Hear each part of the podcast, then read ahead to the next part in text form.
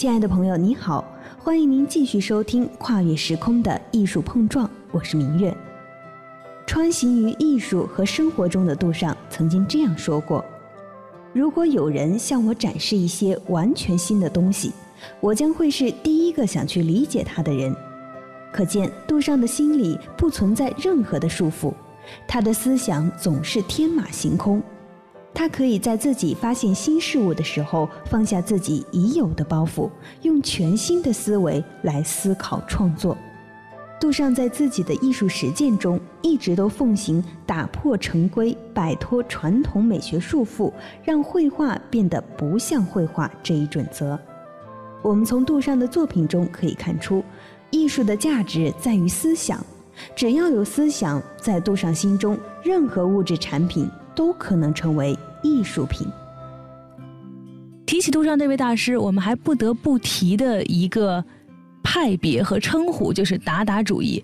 有些人一直在强调，就是说他是一个达达主义的大师。嗯，他从达达里面，他看到是这个反叛的精神，或者他做的一些事儿都是叫嚣了反传统的。当然，他的作品是叫嚣反传统，他个人没有什么声张上面就做到这些行为，他没有。但是这些。破坏传统，然后再到守城，然后再到排他，所有的这些团体要做的这些事儿，他进都没进入。他从一开始就能知道一些集团的人想得到什么。这些达达的人其实也挺悲哀的，有些把自己打倒了嘛。那些人在战乱的时候或者有情绪的时候，就集合成一团搞这些愤怒的事儿。结果就是时代一平稳，就全都。各回各家，然后 回去当医生的当医生，当神父的当神父，整个就各就各位，四平八稳之后，这个派别就散了。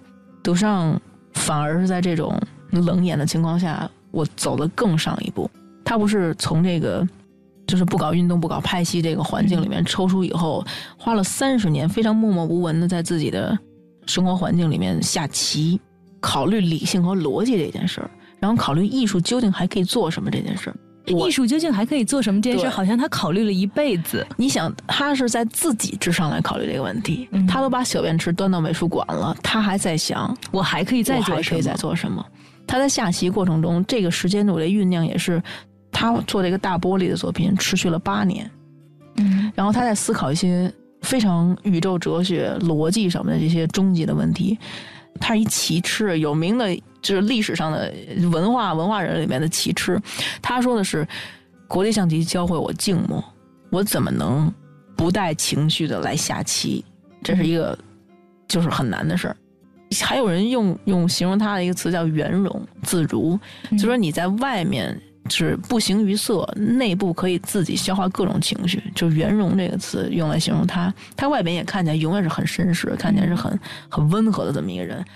这种人给人造成一种就是温和流畅的感觉，但是实际上又是很犀利的，这是一个很可怕的一件事。他给人感觉好像是通过下棋这种行为，更加能够使他安静下来，达到那个更深层次的那个点去思考，我还能再做什么？对，你想，他对这个这人类社会、人类文化和这个世界，他没有什么期许，所以他没有什么失望，而且他能很冷静的做出一些事儿。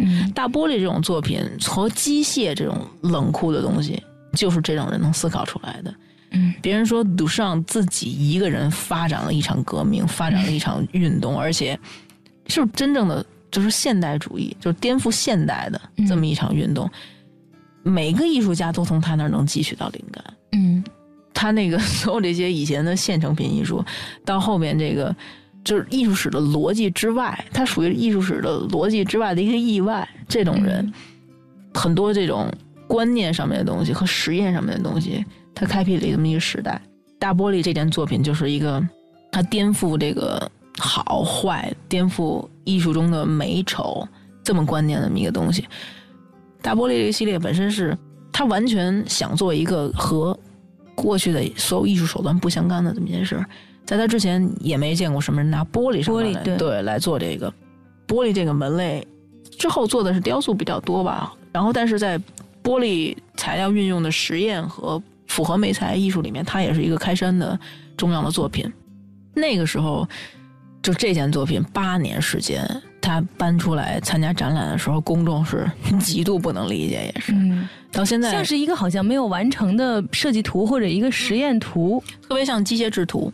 对他想追求的就是这种他让画面本身就要一种呆滞和无美感，没有美感。就是他那个打破美感的对，实际上观点还是在这儿，他想要这个东西是非常机械的，没有光影的，不是笔触的，我根本就不是会画的。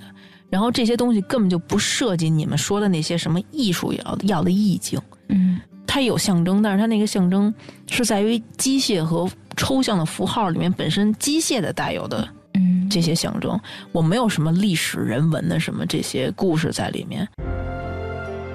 杜尚非常重要的一个贡献是现成品艺术。虽然从世俗的角度来看，把现成的工业产品或是其他物品摆到美术展览会上是荒诞不经的，但事实上，这却改变了人类对艺术乃至对世界的整个看法。人们开始质疑传统价值观念和艺术创作模式的必要性。至少在西方后现代艺术中，现成品的影响无处不在。自古以来，艺术家以创造美的形式为天职，并赋予这类工作以崇高的地位和价值。但杜尚认为，美并不存在，艺术和创造艺术的人也没有什么特别崇高的地方。他告诉人们，普通物品与艺术品没什么区别。如果艺术是美的，那普通物品也是美的；如果普通物品不美，那艺术也好不到哪儿去。所谓艺术的审美价值，只不过是人们的成见而已。杜尚把那个小便池送进展览会，对打破这个成见起了很大作用。他认为，在一定条件下，任何东西乃至行为都可以是艺术，也可以反过来说，当条件改变时，任何东西乃至行为都可以不是艺术。按中国话说，就是“此一是非，彼一一是非”。由于环境和时间永远在流动变化中，所以文艺复兴的经典《蒙娜丽莎》到了二十世纪就可以被画上小胡子，成为笑料；自行车轮和凳子放进美术馆里，也就等于解构主义的雕塑了。回看人类最初的艺术活动，你会发现它是自发的、天然的，无需专门训练，更没有艺术家和非艺术家的区别。但后来就有了分工，艺术成了一项专门的工作。也因此有了专门的关于艺术的标准。显然，这种分工和标准是以往制度的产物，有碍于健全的人性发展。如果在社会条件改变的情况下，仍然把这些已有的标准当成至高无上的法则要人们遵守，就显得太不合理。而杜尚的现成品艺术就是完全不把已有的艺术标准乃至文化尺度放在眼里。以一种看似搞笑而实际上相当深刻的思想，嘲笑了人类在文化领域的拘谨和匠气，从而呼唤一个新的、富有自由创造精神的时代到来。美国画家德库宁说：“杜尚一个人发起了一场运动，这是一个真正的现代运动，其中暗示了一切。每个艺术家都可以从他那里得到灵感，以近乎是随手拈出的现成品。”轻松地扭转了西方艺术发展的方向，是杜尚留给后人的先驱者形象。在杜尚之后，反对一切既定的艺术模式和评判标准，并以毫无挂碍的自由精神为创作艺术的目标，成了西方艺术界的共识。杜尚可以说是二十世纪艺术史上最出名的艺术家，他的极端引人注目，同时又臭名昭著。杜尚之后的艺术观念和艺术流派，乃至艺术界发生的方向性变化，都与他有关。有人责骂他，说他动摇了艺术殿堂的神圣根基；也有人称赞他，称他是真正领会并表现艺术真谛的第一人。不论人们褒贬如何，历史评价怎样，只要讨论观念艺术，杜尚都是一个不可逾越的源头。同时，杜尚也通过自己的经历告诉大家，在这个越来越看权威的世界，千万不要让自己的思维变得僵化。感谢您收听《跨越时空的艺术碰撞》。想了解更多的艺术传奇，欣赏高清画作解读，收听往期精彩节目，您也可以关注凡尘工作室的微信公众号。凡是非凡的凡，尘是清晨的晨。我是明月，我们下期节目再见。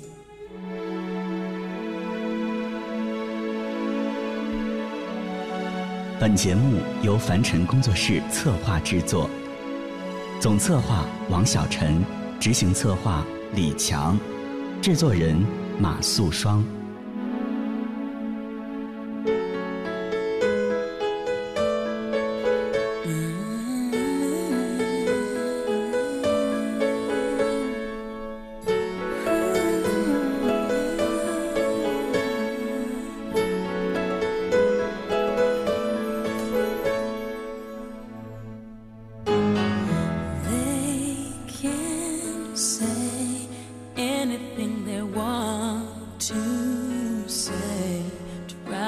bring it down, but I will not allow anyone to succeed, hanging clouds over me, and they can try hard to make me feel that I don't matter at all.